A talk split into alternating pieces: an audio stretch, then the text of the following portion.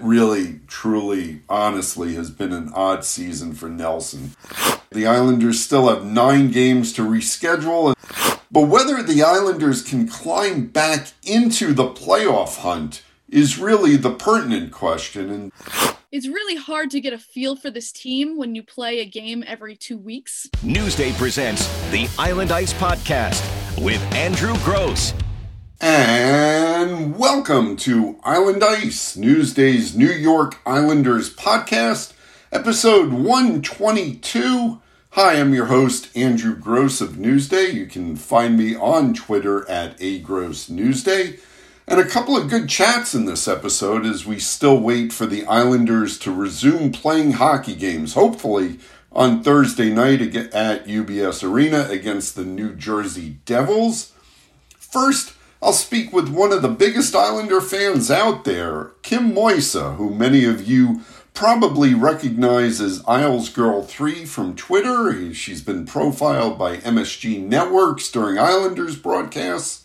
And later, you can hear my discussion on a wide range of topics with Amanda Stein, the New, New Jersey Devils team reporter, who also hosts her own podcast, Speak of the Devils, with Devils radio play by play voice Matt Loughlin, which you can find wherever you find podcasts. Amanda previously spent almost 10 years working for TSN Radio in Montreal, covering the Canadiens. So if you notice, these podcast episodes are again being posted with some regularity, even if the games are still sporadic. The Islanders have still been off since a 3 2 overtime win over the visiting Oilers on New Year's Day. They are scheduled to host the Devils, as I mentioned, on Thursday night at UBS Arena, and then the Capitals on Saturday before a home and home with the Flyers on Monday and Tuesday, the second game being in Philadelphia. But of course, and there's always, and of course, uh, it seems lately uh, with, with the COVID 19 outbreaks, the Devils had their home game on Monday night against the Lightning postponed with nine Devils players in COVID 19 protocol. That was as of Monday. And the Flyers just had their home game against the Hurricanes on Tuesday night postponed because the Flyers have been impacted by COVID 19. So we'll see if that in any way further impacts the Islanders' schedule, which is already a mishmash. The, the Islanders still have nine games to reschedule, and that includes next Tuesday's home game or scheduled home game against the Blue Jackets that was postponed in order for the Islanders to make up their game at Philadelphia that was initially scheduled for November 30th. And uh, you, you, sort of need a chart or a spreadsheet to, to keep this all together at this point and uh, figure out which dot goes where. But uh, it, that all certainly throws some more questions into the Islanders' upcoming schedule, but uh, I, I, suspect the Islanders Devils on Thursday will be able to be played. And uh, given there's still a week to go, I'm going to go ahead and guess the same is true for those two Islanders Flyers games. We'll, we'll, we'll see whether or not I'm right on that um, as the NHL continually is juggling its schedule. But whether the Islanders can climb back into the playoff hunt is really the pertinent question. And to discuss that, I chatted with Isles Girl 3 herself, Kim Moisa, in our second uh, semi regular entry of including your voice as fans in the Island Ice podcast. And as I mentioned earlier, uh, very happy to be joined by uh, one of the biggest and most famous Islander fans out there. You've seen her on TV, you've heard her, you see her on Twitter as Isles Girl 3, uh, Kim Moisa, who probably she may know more about hockey than uh, most of the sports writers combined. And uh, Kim, how you doing today? Hey Andrew, how are you?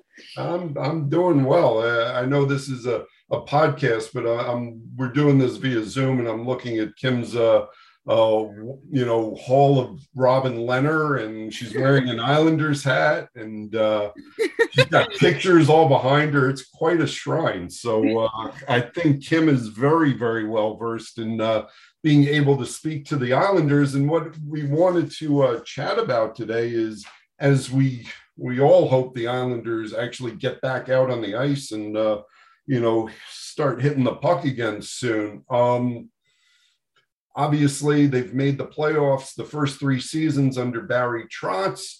Can they can they do it now? They're starting at a deficit, and Kim, just you know, you watch every single game. You've watched the first twenty eight games what are you feeling about the team right now and you know how optimistic are you when they do start playing again it's really hard to get a feel for this team when you play a game every two weeks. Honestly, you talk about uh, you know getting uh, a like a streak, especially when we were on that win streak right there. You want to keep that momentum. Momentum's the key word there. We have not had a streak of momentum since the beginning of the season, having that stretch for UBS Arena, having our COVID issues, and then now other teams having COVID issues and postponements because of the Canadian shutdowns and not having fans there, and that has postponed us. So having we have not had any streaks of momentum to just get this team running. So it's hard to, you know, say, oh, you know, this is how we're to, you know, hit the ground running. So it's hard to put them in a place, but if you want to go off our last few wins, um, if we could keep producing like that, when we have games that we can get into our system, when we get into Islanders hockey, that's when we start to look like a playoff team where I think, you know, we have the least amount of games played. So we have those games in hand where we can do a push. Maybe we can you know fight for this push. I'm always optimistic. I'm always like this team can prove people wrong. We can kick butt. We can go far in the playoffs. You just you know don't underestimate us. But right. it's hard to get a feeling because i haven't seen them play in two weeks. Yeah. No you and me both. Yeah no one of the things i mean uh, unintended benefit of not playing any games is uh, they're getting healthy again. Brock Nelson will be back in the lineup, knocking on wood. They don't have anyone in COVID protocol right now. Other than Ryan Pulock, they should have their full lineup. So, to your point, yes, you know, they should be able to get back to their style of game. The I, I, I think the big question is how much have their hockey senses been dulled by having nothing but practices basically for two weeks. Um, it's a huge question. What did you see when they, if you can remember back to when they were playing in December, they they, they went five, two, and four. And I know, you know, if you add that up, that's still just, uh, you know, five wins uh, out of 11 games, right? I'm awful at math, but I think that's correct. Still, Barry Trotz always talks about just you know collecting points. So points in uh, nine of 11 games. Did you like what you saw in december? Did it feel like islanders hockey to you? There was moments of where uh, you know i felt the islanders controlled periods. I felt like okay this is our system. We're we're getting we're you know we're getting used to this um you saw a lot of that uh via devils and uh edmonton uh, excuse me, Devils, uh, Buffalo and Edmonton. Right. Um, you saw a lot of that where, you know, Islanders controlled periods. They got to their defensive game. Uh, I think they have like one of the like most block shots in league. And when you hold a team like Edmonton, who has such, you know, amazing players like McDavid and Draisaitl to 19 shots in the regulation, that's Islanders hockey. That's what we're looking for. And that's what you want to see from this team. So, you know, at the beginning of the month, it was kind of brutal um, there was moments even in the Edmonton game, the second period, where we just fell apart and Edmonton controlled the entire period. That's where you you're looking at it going, you know, okay, this is we have to, you know, get it to click. We have to get it back together. Luckily, you know, we have great coaches like Lane Lambert who got in the locker room, talked to the guys, and the third period was a complete uh, 180. And yeah. that's what you want to see. So it's just about can the Islanders, you know, continue the the energy throughout the game. You know, second periods I've noticed throughout the games have been usually our worst. Where we're in the middle of it, or in if we score first, we kick back, uh, we put up our feet up and go, okay, we're done. And right. that's what that's where the other team kicks off. We should have momentum after that, and we don't. Um, I want, you know, the beginning of the month it wasn't too great. Obviously we had some issues with covid and things like that but it's also another thing coming up with um, everything that's happened is the younger guys stepping up like noah dobson and uh, kieffer bellows. Haven't seen too much of wahlstrom as of late but i think he's been doing really exceptionally well. And so I'm a little bit um, unsure of how to feel. Like you know, I'm great. It's great to have guys like Brock Nelson back, and uh, is Mary back? Well, yeah, he's been practicing, and if you remember, Barry Trotz said he might not go back into the lineup because he's got other guys playing better. So we'll we'll have to see whether Barry develops. Um, but, but like that's where you know I'm wondering, you know, because I don't want to see them kicked out because they have been so been doing exceptionally well. Even a guy like Austin Czarnik helping, you know, to assist and you know open up lanes and that's the type of thing you want to keep seeing Do you want to keep seeing them doing that push and helping the team out with points. Uh, you know i'm wondering you know we're getting bias back but the lineup that we were having was you know good chemistry. Yeah. One last one because um, i know you've been in ubs arena. I've seen your video of the bird flying around so i, I know I, I know you're there all the time what do you like about the new arena? And is there anything that makes you miss Nassau Coliseum, you know, being at UBS Arena? Well, first, all hail Matthew Birdzell because yeah. uh, he's, he's helping us out. You all hail him. I hope he's doing well. I hope they're feeding him up there. But um, UBS Arena, I mean, you you walked up to it, and the first thing I thought it was like I felt like I was at Disneyland. I mean, it was just just the the initial like coming up to the arena is like wow. You know something you didn't have in nassau nassau was just like you know you went up to the yeah. circle. I called it jiffy pop arena when they redid it because it looked yeah. yeah. it looked like it. But, so ubs you know it's um it's gorgeous. I mean the arena itself is gorgeous. When there was a full packed uh, arena in there the sound quality is i thought was fantastic. And that's something i know ledecky definitely looked into with the arena. I, I love the atmosphere of it. Um, really easy to go and get anything you need. Um, things I miss about Nassau, though, I mean, I'm always going to miss Nassau. Yeah. Uh, it's always going to be, I mean, it's where I grew up. Um, you know, I'm going to just, I don't know. There's nothing that I really, you know, UBS did, and Ledecky, he did an exceptional job making it for the fans. Right. I can't really gripe about it. He's, you know, where we're sitting is a beautiful view of the arena. We're up in the 300s, my season tickets. And mm. I can't even complain about the view. It's a gorgeous view. Yeah. I, no matter where you sit, I sat in the 100s for opening night and I'm in the 300s uh, for every game. And it's a gorgeous view, just like how I felt at Nassau. The energy in there is fantastic. The only thing I guess I would say is that because it's so much bigger um i've noticed like let's go islanders chance will go like because like sound travels slower than light. Um you'll hear let's go on the let's go let's let's you know like kind of like that where it feels a little disconnected at points. Right. I can't really complain because you have that like wave of electricity going through the arena. All right. Well, listen, Kim, I hope you're back in the arena on Thursday and Saturday, and I hope there are a lot of games coming up because uh, so it's definitely time. Uh, hey, listen, Kim. As always, it, it's great chatting with you. As uh, as I said to you on the radio the other week, one of the things I really like about the Islanders community is just getting to know people because it is such a, a strong community. So I, I appreciate you taking a few minutes and uh, hopping on here. Thank you. Thank you. I am so glad to do this with you, man. Thank you so much. Really appreciate Kim taking the time to lend her views. She definitely knows her hockey. She's always fun to chat with.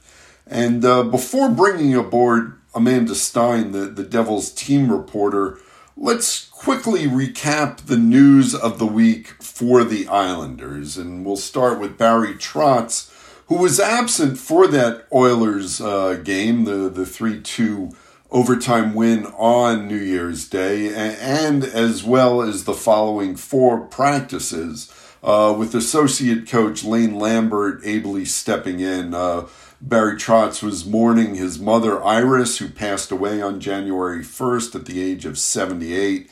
And again, uh, I just want to send out my deepest condolences to Barry Trotz and his entire family it's obviously never easy losing a parent. I, lost my father just over a year ago now, and, and the pain does linger, but you, you try and remember the good times with a loved one, and, and getting back to work, getting back into your routine can, can be a help. Um, and, and when, when the Islanders do play, that they should be nearly at full strength. Nobody or is on COVID nineteen protocol as we speak.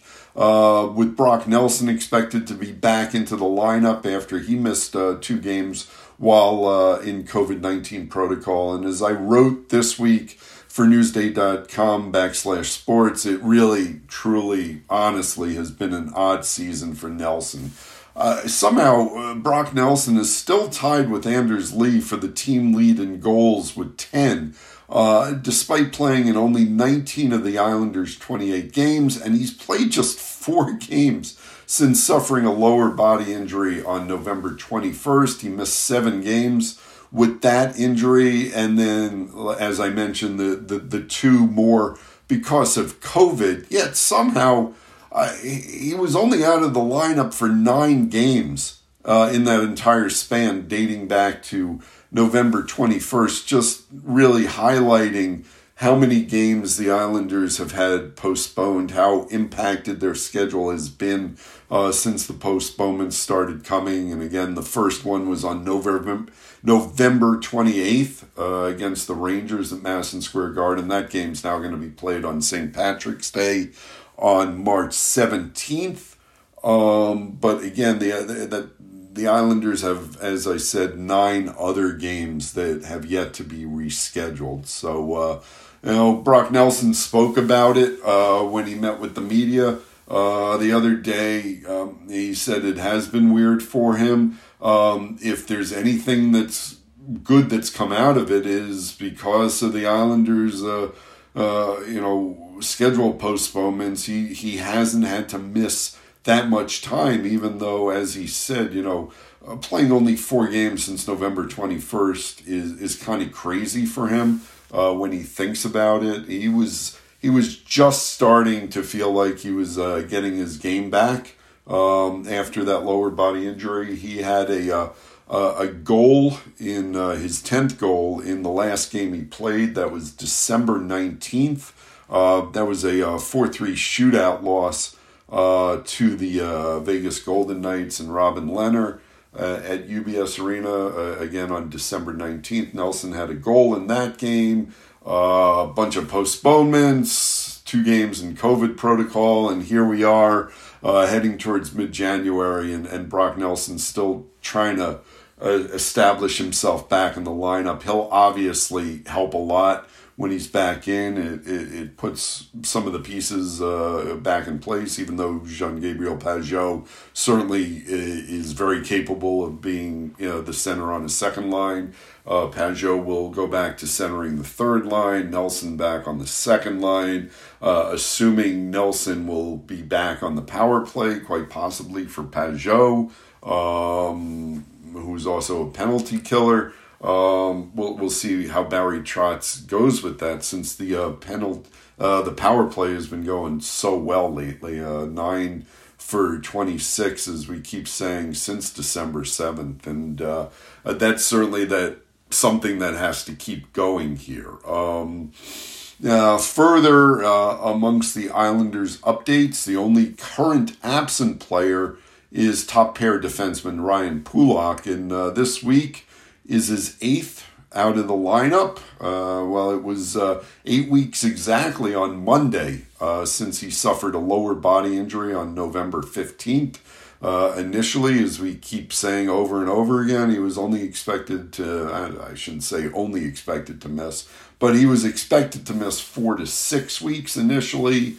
Again, Monday marked eight weeks out of the lineup, and Barry Trotz said on Monday that while Pulock is skating on his own, there's still no timetable yet to re- for Pulock to return to practice, let alone a game.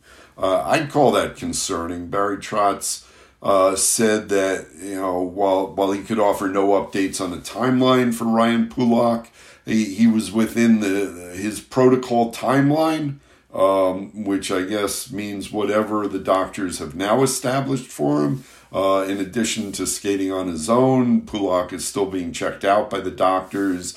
Barry Trotz ma- uh, mentioned imagery, uh, so I assume you know they're taking a look to see how uh, the injury is healing. Um, but again, no no current timetable for Ryan Pulock to come back, and the, you know uh, the Islanders. It goes without saying uh, can certainly use Ryan Pulock back in the lineup. Um, as for uh, the Islanders, when, whenever they resume play, they'll have a, a 10, 12, and 6 record after going 5, 2, and 4 since December 7th. They were 14 points out of a wild card spot after the Boston Bruins uh, streaked past the, the Capitals 7 3 on Monday night. And, and the Islanders. Uh, have played, uh, and this is after Monday night, the, the Islanders have played at least four fewer games than any other Eastern Conference player can playoff contender. Uh, the the Rangers, Lightning, and Capitals, and again, this is all of uh, as of Monday night. The Rangers, Lightning, and Capitals have all played nine more games than the Islanders. You're you're talking about one eighth uh, you guys know how I am with math, but uh, you know, in an 82 game series season, uh, you know, basically playing 10 fewer games, uh, that's a huge chunk that the Islanders have to make up. They still have 54 regular season games to play. As I mentioned, nine games to be rescheduled. Um, and, you know, again, hopefully they start Thursday against the Devils and, and don't have any further scheduling hiccups. Although the way things have been going in the NHL, um, certainly the last month, month and a half, I, I, don't think you can count on the Islanders going straight through uh, once they do start playing. And, uh, you know, it doesn't even have to be uh, a COVID 19 outbreak with the Islanders, it can be uh, the situation up in Canada, when, when, those games can get rescheduled. It can be uh, another team having an outbreak. It's just really the schedule is a day to day experience in, in, the NHL. And uh, the Islanders are, are, going to have a, a, huge, huge task ahead of them to, to try and get back into the playoff hunt. And as I mentioned on the last episode, it may be a matter of having to beat out either the Penguins or the Bruins uh, for a playoff spot, and that's provided that the Penguins don't rise into the Metropolitan Division's top three, which currently consists of the Rangers, Capitals, and Hurricanes. Uh, the Rangers, Capitals, and Hurricanes, I don't suspect any one of those three to plummet uh, out of a playoff spot uh, between now and the end of the season. The Penguins just won 10 in a row, and they have Evgeny Malkin coming back into their lineup. Uh, the Bruins, as I mentioned, just beat up on the Capitals uh, and the Lightning, and, and the Bruins should also be getting their former number one goalie, Tuukka Rask, uh, back onto the roster at some point, perhaps soon. Rask signing a PTO professional tryout offer with the, the Bruins AHL affiliate, uh, the Providence Bruins, um, with, with the idea that Rask will be back in the NHL, obviously, uh, uh, at some point, and with with uh, the AHL also scrambling to uh, get its schedule in order through COVID nineteen outbreaks. Uh, it, it, may it may not even be that Rask gets an opportunity to, to to hone his game with the Providence Bruins before the Bruins get him back on their roster. So, uh, look, I'm not saying it's going to be impossible for the Islanders once they do start playing games again. Uh, that is getting you know into a playoff race and and maybe getting a playoff berth but it ain't going to be easy, that's for sure. And as Barry Trotz said, though, all the Islanders can do is worry about the next game. And that is, again, hopefully against the Devils on Thursday. And, to chat about that and also thoughts on Kyle Palmieri and what's going on in Canada, amongst other topics that we covered, uh, I chatted with my dear friend Amanda Stein, the New Jersey Devils team reporter. Uh, again, she does a great job with Devils radio play-by-play voice Matt Loughlin on their podcast, Speak of the Devils, and and that all makes sense given Amanda's uh, radio background covering uh, the Montreal Canadiens, as I said, for TSN Radio in Montreal for uh, nine and a half years. She did that.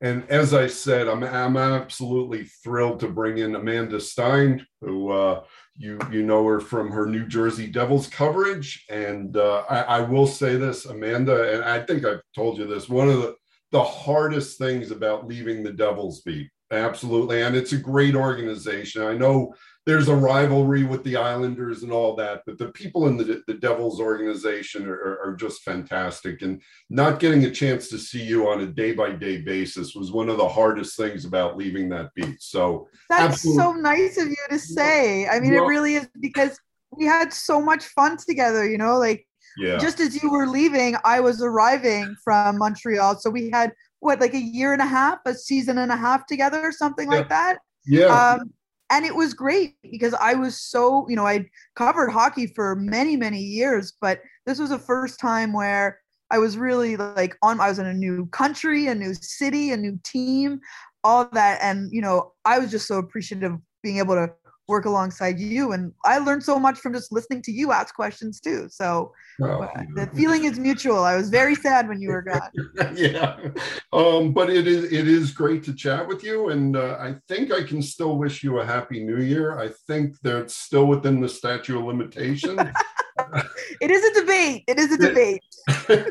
and uh, let, let me just start by uh, the, the Islanders and Devils are supposed to play on Thursday, but the Islanders and Lightning are not playing on Monday night because there are nine Devils as of uh, Sunday going into Monday, nine Devils in COVID protocols. So, what is your sense of the team right now, where we are? Because I also know the Devils go on. There's they, they had two games in Canada postponed, Montreal, Toronto, right? Correct. So, yeah what's your sense that the league would like them to play this game, or are they just going to give them a long break to fully recover here?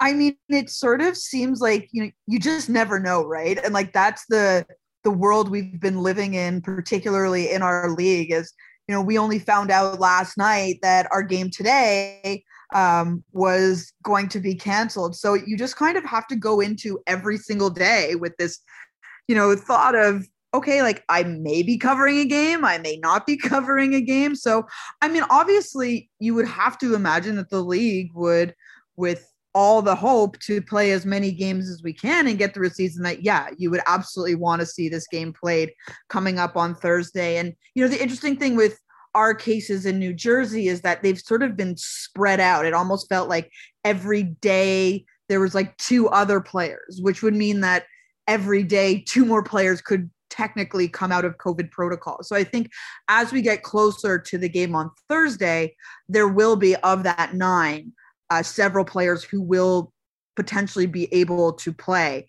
Uh, but one of those nine, by the way, I should say, is Dougie Hamilton, who, regardless, would not be playing because he's had his jaw surgery. But yes, we do need to include him.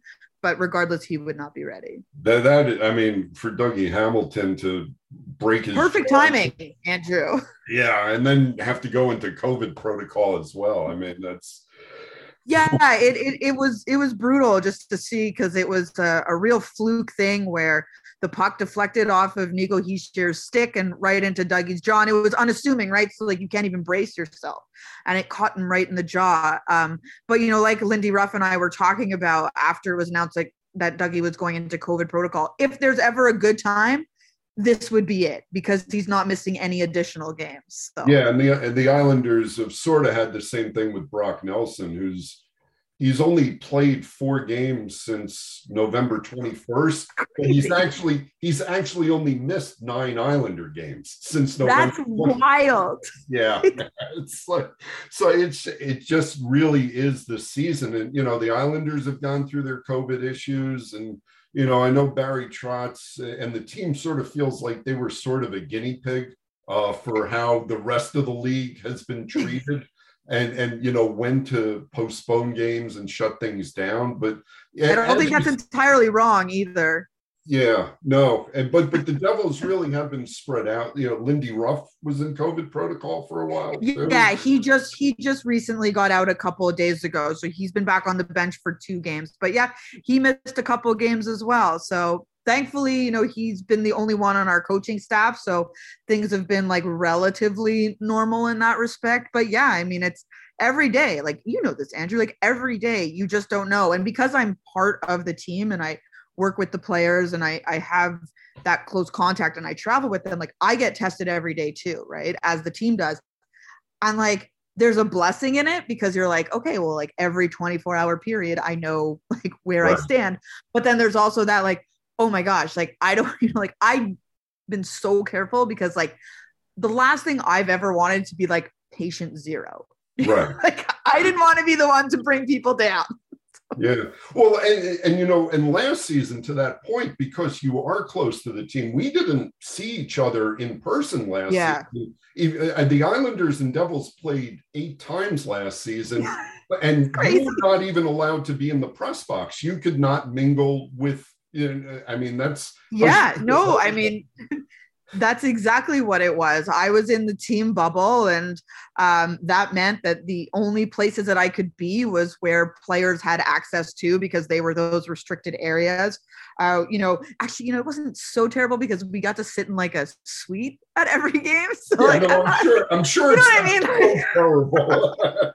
there are like a couple of perks. I mean, but and it wasn't just for me it was because yeah. i was like thrown in with management tom fitzgerald and, and stuff like that so it wasn't because of me that we got the suite but it was it was certainly different and it was you know it, in a sense it had a a real lonely feeling about it because you know people like you and you know any sort of city we would go to I'm so embedded with like all the other reporters and stuff from not only my time in New Jersey, but my time uh, back home in Montreal that you missed that part of the job. You know, there was like a lesser of two evils because I sort of had this, I had this benefit of being with the team. So I could have that face to face contact, which, as you know, is yeah. so vital. Uh, yeah. to building those relationships and especially last year with it being a completely new coaching staff that was a huge asset for me right to be able to have that face-to-face contact but you also miss what the other part of what makes our job so amazing is the people that you don't work with on a regular basis that you get to see in the press box and stuff. So I was so happy when I eventually got to see you earlier this year in uh, a Prudential Center. yeah, no, that that was great. No, and and it's funny because you do have you you do have this great perspective of of what the players have gone through living through yes. this and, and having to play through it. And, you know, as reporters, we hear it from the players, you know, that how tough it is and how boring it is on the road, especially last season when the players weren't allowed to go out and yeah. you know, go to restaurants or really yeah. have a- any social interactions whatsoever. They went into their hotel room, they were pretty much sequestering except for team meals. It I was mean, hard yeah you've lived through that. I mean you know at least when i'm on the road you know i can set my own rules because you know i'm not being yeah. tested by the game the team every day.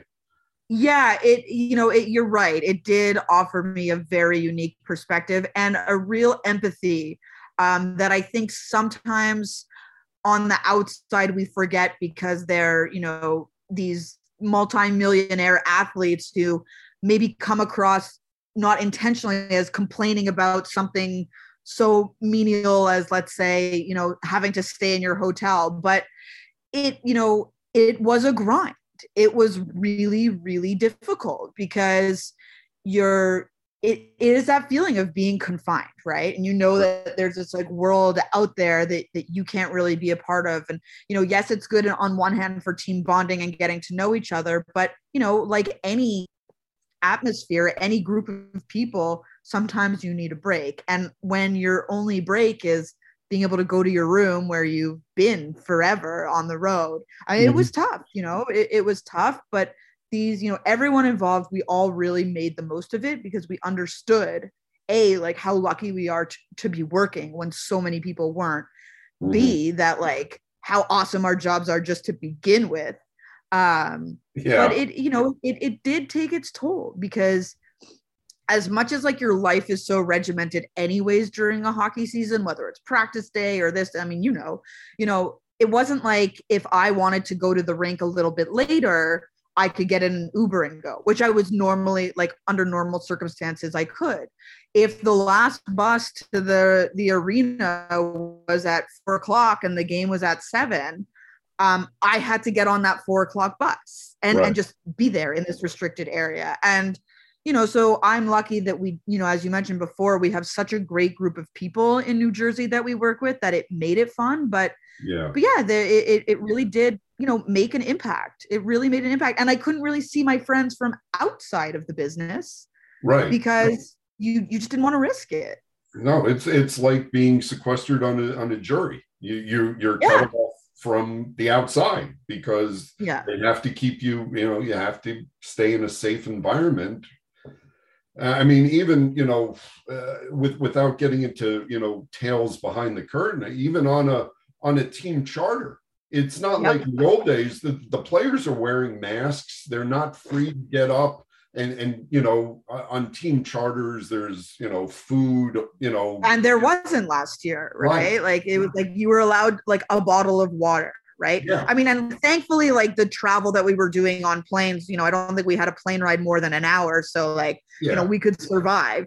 Um but you're right. I mean everything just felt different. And you know like instead of having two buses where it was like um the staff bus and the player bus. You know we were traveling in four buses so that like you could keep your distance like just all those real little things um you know they, they they do. They take their toll. And i don't want to sound like i'm complaining and i hope no it's no not not at all. Uh, absolutely not. It's just a reality that we lived um, and and i'm glad that we have somewhat more freedom though right now we're sort of back in that situation where you know we're eating in the hotel um, if you do want to go out it has to be in a private room and like lord knows like i'm not going to eat in a private room by myself you know at a restaurant so, but but you know and like you know and i said before so so so lucky that at the new jersey devils we have such an awesome staff where you know me as the team reporter i can you know go into the team lounge on the road and you know where we eat our dinner and i can sit down at a table next to lindy ruff and he won't think twice about it you know it's not there, there's no like separation there you know and he'll chat with me or if i'm sitting next to mark recchi or Pete Albeats, you know, all, all those, you know, there's no separation. And that I think made everything so much easier, especially being one of, if not the only woman that travels in, you know, a party of 53 people. And that was hard. Like that was the other part that, you know, not even the players could understand. yeah yeah yeah That- yeah that, that, that's not in their wheelhouse no, so as we mentioned, we did get to see each other the last time the Devils were at UBS Arena, and and just getting more hockey. When, when the Devils came in the last time, they they they were struggling a little bit. I forget Yeah. what it was, five straight losses or, or whatever it was. yeah. Um, this time, the the Devils seem to be playing a little bit better. So what's what's different if again if they play on thursday what will the islanders see different out of the devils than they did uh, uh the last time they played um, a more cohesive group, I think would probably be one of the biggest things. And the driving powers are different. And what I mean by that is that Jack Hughes has arrived. He has found himself as a player, as a person, as a difference maker. And that is the engine that is driving everything from the top down. And I think when you have someone as elusive, as crafty, and as skilled as Jack, that takes a lot of attention from the other team and it allows everyone else to kind of make space for themselves on the Devils lineup. So I think it starts there with Jack being healthy because he had a really difficult start to the year. You know, in the second game, he went down with a devastating shoulder injury. And so when, you know, the when the two teams were meeting last, he was really just starting to get that groove back. Um, and you know, like I said, this like cohesiveness. Now it's a little murky right now because there are so many players in COVID protocols. So the lines that we're working are have been sort of split up. Some guys are no longer, you know, playing right now. So, and I think it's just this this innate belief that they can win every game. And the other thing that I would say when it comes to this team is that they are holding one another accountable. Now, whether that that didn't happen before or not, I don't really know, but it's something that the team, that the players have really expressed recently is that they took this extended holiday break, which for us was extended by a couple days, um, as an opportunity to say, all right, what we did was what we did. We need to actually turn the page and reset. Now it's easy to say that, right, Andrew? Like everyone would probably say that coming out of a break. Right, right. And so for them, they were like, in order to do that, we have to make sure that you're, you know, you have to make sure you're playing your best, and in turn, make sure the guy sitting in the next next to the locker room uh, next to you knows that you're playing your best, and you expect the same from them. And sometimes it's just that attitude shift, right, and that mental that mental break. You know, a lot of guys just took the time off and I think that that was so important, right? Disengage, um, but also engage with yourself as a player. Who do you want to be? Who does this team want to be? And it seems right now, I think, I think we're what we've maybe lost two out of the last six or something like that. But to have broken that losing streak, that six game losing streak coming right out of the break, I think that was just that was huge. That was right. huge. And it, it, was a it was a four two Islanders win over the Devils on December 11th at UBS Arena, which unbelievably, I mean, it's going to be more than a month between these games. It's going to be six games for the Islanders. That's so crazy. Jack Jack Hughes did have a goal in that game, um, which, which actually gave the Devils a, a two-one lead in the in the first period, and and after that, it was uh, kind of all Islanders, and even Yes. Uh, a couple of I remember, thank you. yeah, a couple of ex Devils and uh, Andy Greene and Zach Parise. Uh, yes. In I also recall that. one one ex Devil who did not score in that game and who may not even be in the lineup uh, Thursday, um, even as he comes back from injury, if Barry Trotz follows through, is Kyle Palmieri. And now uh, you you certainly both as both of us did we we both yeah. covered Kyle with the Devils and we saw a different kind of goal scorer um, when he was with the Devils and I know the gold production had been dipping before he was mm-hmm. traded to the Islanders but are are you even surprised you know I'm, I'm I am surprised yeah what what I, I'm surprised go ahead no, no, I was going to say, yeah, go ahead with that. And what have you seen out of Kyle that you know maybe is missing at this point? Yeah, I mean, it's it's tough because I think you're you're absolutely right with what we were saying before. Like you and I, we had seen maybe his production dip a bit over the last couple years, but it wasn't to the point where he wasn't making an impact in some sort of way in the game, right? Like he right. still had that presence. And you know, look, I I know the Islanders haven't played a ton of games, and I can't say that I've watched a ton of his games, but I have heard. And so it, it, it is um, quite shocking to me to see that he's really fallen off the way that he has. Because, I mean, you're probably better suited to answer, but it just seems very dramatic.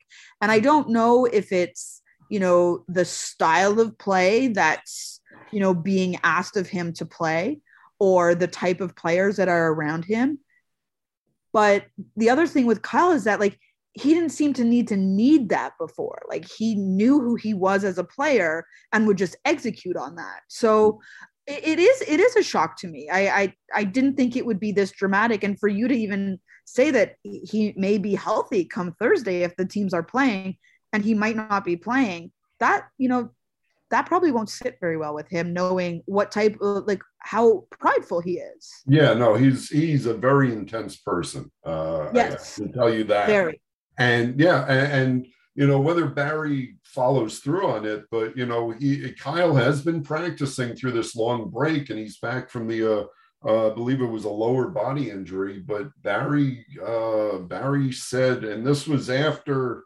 uh, let's see. After their December 30th win over the Sabres, he was asked right. an update on Kyle Palmieri, and he said basically, you know, when Kyle gets back healthy, he's, you know, we're going to have to see if we put him back in the lineup or not. You know, he's there are other players going right now. and and and and that includes Kieffer Bellows, that includes Oliver Wahlstrom. Uh, you know, you got Zach Parise, even though he only has that one goal, he's contributing in so many other ways. And I Uh, think that that's what like made Kyle effective when he was in New Jersey, let alone the right? Like yeah, there were other ways in which he was contributing. So uh, he wouldn't be pulled out of the lineup. So it, it does surprise me. Um, but I also think that maybe that would make it the right game to have him come back. Do you know what I mean? Because it is his former team. yeah, I- yeah. Like, is that a thing? I don't know. Like they seem to say it's a thing. But I, I I think it's a thing. I mean, you know, he spent he spent what was it, five good seasons almost in that organization, and and he yeah, he had the you know, we grew up both in New Jersey and on Long Island. So, you know, everyone claims Kyle Palmieri, but you know, he does have that a- true.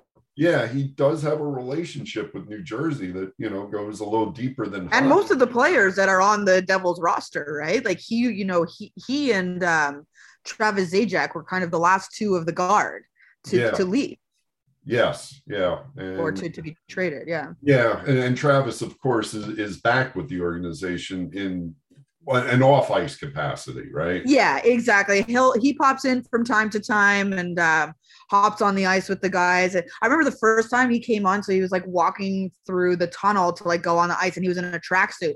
I swear to you, I did not recognize him for a second. I was like, oh, like there you are. Um but but yeah so no i mean the the kyle thing does surprise me because i've only ever really known him as a player to as you say be really intense and and contributing in those ways do you Yeah. think though that it's like a matter of the players around him or like what what do you sort of attribute it to Um, I, I, because he's played with, you know, he's played on Mathew Barzal's line. He's played with Brock Nelson. He's played with Jean Gabriel Pageau. He's played on the power play. He's been given plenty of opportunities. it's just not working I mean, some of it is, some of it's hard luck, but some of it is, Yeah.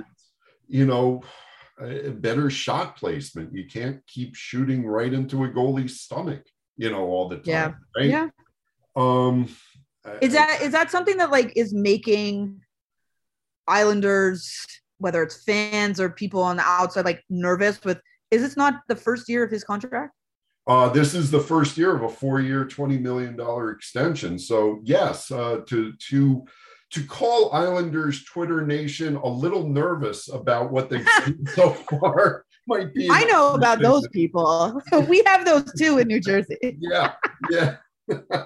um, but I, I again be- because it's been such a drastic drop off, and and again, as I said, you know. When, when the Islanders traded for him, I think he only had you know two goals in the regular season. Uh, after you know the trade going into the playoffs, Yeah, I remember, but then in the playoffs, right? Like he He kicked was- butt. yeah, he was he was so good in the playoffs for him. So you kind of figured that he'd get his uh, skates underneath him and, and be settled this season. Um, But I wonder if because it's so dramatic, that means that you know maybe there's something underlying there, as Yeah. opposed to like a slow drip.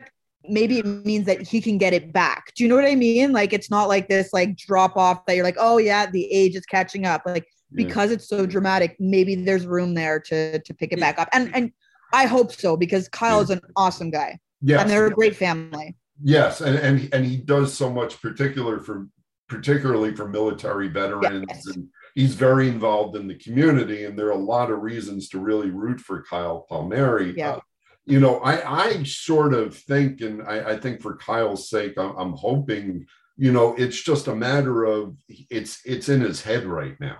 A little Yeah. bit. Oh, I'm sure he's also a heady player, right? Like yeah. those things do weigh on him. Yeah. So, I mean, you know, maybe this long break is good for him. He comes back, he plays a little freer. You know, if he pots Mm-hmm. one, you got to think, you know, he pots Yeah. two and three, you know, one of those things. But, you know, if not, Barry Trotz has made it clear. And, and, you know, and this is presuming there's a game on Thursday and, and Yes. Kyle, Kyle is playing, but Barry Trotz has also signaled that he's not afraid to take Kyle out of the lineup at this point. So, uh, you know, one of the very interesting things to to to keep an eye out on Thursday. Um, Absolutely. yeah, one of the other things I wanted to uh, chat with you about, obviously, you know, Uh, as I said, the the Devils had games in Montreal, your hometown, and uh, mm-hmm. Toronto postponed because uh, attendance is either limited or uh, non-existent. Right I, now, I can say that because that is my hometown and my yeah. home province that has this thing going on. Yeah, and th- and that is, you know, even though this is a pandemic, this is still a bottom line business, and yeah no attendance hurts both the owners and the players because the players have to make it back to the owners in, in, in escrow and it's going to impact you know how much revenue yeah. is created and that's going to impact salary caps down the line so whatever the league can do within reason to not play in front of empty arenas at this point they're going to do and if that means pushing things back that's in the hopes. Yeah, but as I said, you know, being from Montreal, what what is it like north of the border right now? What what is the COVID situation like up there, and and is there hope that the wave is going to sub- subside at some point? I mean, I think so. Like, I really like, I probably would only feel comfortable talking about Montreal and Quebec because that's where I'm from. And obviously, yeah, like, sure. other provinces are dealing with other things. So I'll really like hammer it there. I mean, I've got a lot of family in Ontario too, but, you know, Quebec is sort of the most limited right now um, because it is a zero capacity, right? Other buildings have gone, like in other provinces, have maybe gone to 25% or 50%, but right now it's zero. And my understanding is that from one singular game that was missed because the Montreal Canadiens were given, I think, like a four hour warning that their game that night against Philadelphia would not be allowed to have fans. That cost the league or this greater situation, you know, $2.3 million. And that's not Canadian dollars because we, you know, the league is run in US dollars. That's right. $2.3 million uh, US from one Montreal game. Wow. One, like one singular game. Um, and I think really, you know, if it this could sound mean, but like if it were other markets, if it was potentially, you know, maybe a market that doesn't do as well, um, I don't know that those games would necessarily be canceled right. because it's you're not losing out on the same thing, right? Like, um, but the fact of the matter is is that you know you're at the mercy of a government. And it's not just the federal government it's the provincial government. And the quebec government is very quick whether rightfully or wrong you know or wrong to yeah. act and make their decisions. And this is the decision that they've made. I do know that hospital rates are on the rise in quebec. I do know that quebec does have one of the better per capita um, vaccination rates. But you know they're you know it's not just the the bell center that's shut down right? It's restaurants it's all these things. There's a lot of people who are really hurting. I think with the hope that in you know the next month or two they can really get back to scheduling those games and having them there because they are so vital not only to the nhl but you know the city as well and all the merchants around. Not that the nhl might really care about that but it is important. So you know, as opposed to right now saying like, okay, go play somewhere else or come south of the Canadian border to the US to play those games. I don't think it's feasible right now because they are such money makers in those markets. And I think one of the things that we tend to forget or maybe not really focus on is that at the end of the day, the National Hockey League is a business. Right. It is a private business whose job it is to make as much money as possible. Like any business whether you know you own like a store down the end of the street or a little corner bookstore that is the goal. And if you can make these measures to try and you know uh, avoid huge losses when you've already had huge losses this is how it's going to go. But the scary part is is that you're at the mercy of the government. The nhl is not going to change no. know, the the government's mind the provincial government but what I will say is that knowing the Quebec government and the people who run the government, they love their Habs a lot too. So, you know, and, and, I think when, you know, Geoff Molson, the owner of the Canadiens, um, put out a statement once the the announcement was made, is that they made it very clear, and I found it very interesting that in their press release, they said, you know, we have been assured that within a certain time frame, we will be able to at least start getting fans back. So that will also put pressure because there's nothing that moves the needle politically in Quebec like the hockey team. Right. Um, they do have a degree of power. It's not all encompassing power, but it's it's a pretty heavy hand. And you know, don't forget, Andrew, like when this season started, Montreal wasn't at full capacity. No, they were not allowed full capacity. And I think people forget that, you know, when we live down here and things really felt normal. Um, it has not been normal back in Canada. The restrictions, all those things have been completely different. And I sometimes, you know, I feel very blessed to be in the NHL where, you know, I'm being taken care of in all these manners with testing and all that. But I know my family back home have not lived to any degree of normalcy that I have uh, here in New Jersey. Wow, that's you know that's and the the Islanders were up there. Uh, when was that? Uh, November, I think. Uh, I'm, I'm trying to uh, find my dates. In You're front. like you know, game three of the season in November. well, they, they were up there the first week in November. And, yeah. Uh, and I, I, you know, the Bell Center was far from full, and I was told a lot of you know a lot of fans were skittish about coming back into the arena anyway. Yeah and um, their team has been really bad, so that doesn't help. No, and I, I, can say that. Yeah, but but I do remember because I you know how much I love that city. And, I know how much everybody like that is like the devastating part. The worst yeah. part of the pandemic for the hockey culture has been that like the draft got canceled. Yeah. and and you know, knock on wood, it, it, it got rescheduled for this summer up in Montreal. Yeah and you know you the summertime whole... was really different though andrew like i was home for most of the summer in montreal yeah. um and like you have to remember like it gets cold here in yeah. like new jersey new york area it gets freezing in yeah. montreal so people are way more inside than they normally are and that as we know is a huge precursor to spreading uh, this right. this awful awful virus yeah no when, when i was up there in november it was it was good weather and it, I, I think I took a three hour walk around the city. Best. It was it was it was beautiful. And, and to me, that actually was one of those markers where I felt like things were getting back to normal was being in Montreal and, and being out in Montreal, right? Yeah. You know, I, I get that. I get that, you know, and then when our game was canceled or postponed this coming weekend, obviously for me it's devastating because I love to go home and it was an after it like lined up so perfectly. My nephew is only five, he's never seen a hockey game, and it was going to be an afternoon game, and I was like, oh, this is perfect.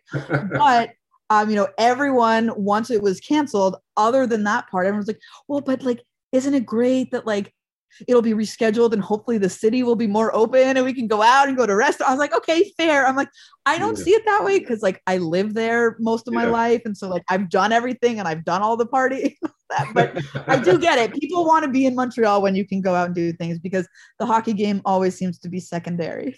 Yeah, absolutely. Well, hey, listen, Amanda, thank you so much for your insight with all this. And like I said, I'm knocking on wood. I don't know if you can hear that, but I'm keeping I my fingers crossed I, I am certainly hoping to uh, see you on Thursday at UBS, and even more so, hoping that the Islanders are hosting the Devils that night. And uh, listen, best of health to you, and and uh, stay safe around. We're all hanging in, right? No, and and thank you so much for having me because, like, on with you because you know how much I adore you, and just I love just chatting with you, and I can always be myself with you. So thank you for everything. And you know, the Islanders fan base are are lucky to have you just as much as we miss you.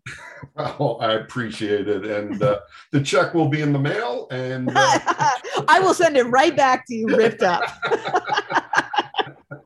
so, thanks again to Amanda for all her insight. And if you want to find her on Twitter, she's at Amanda C. Stein. Uh, my other guest, Kim Moisa, can be found on Twitter at IslesGirl3, and I can be found at A Gross Newsday. And for any Islanders content, including back episodes of this podcast, please go to newsday.com backslash Isles. So until the next time, and when we will get back to your questions for some Andrew's answers, please stay safe and healthy, and happy hockey, everyone.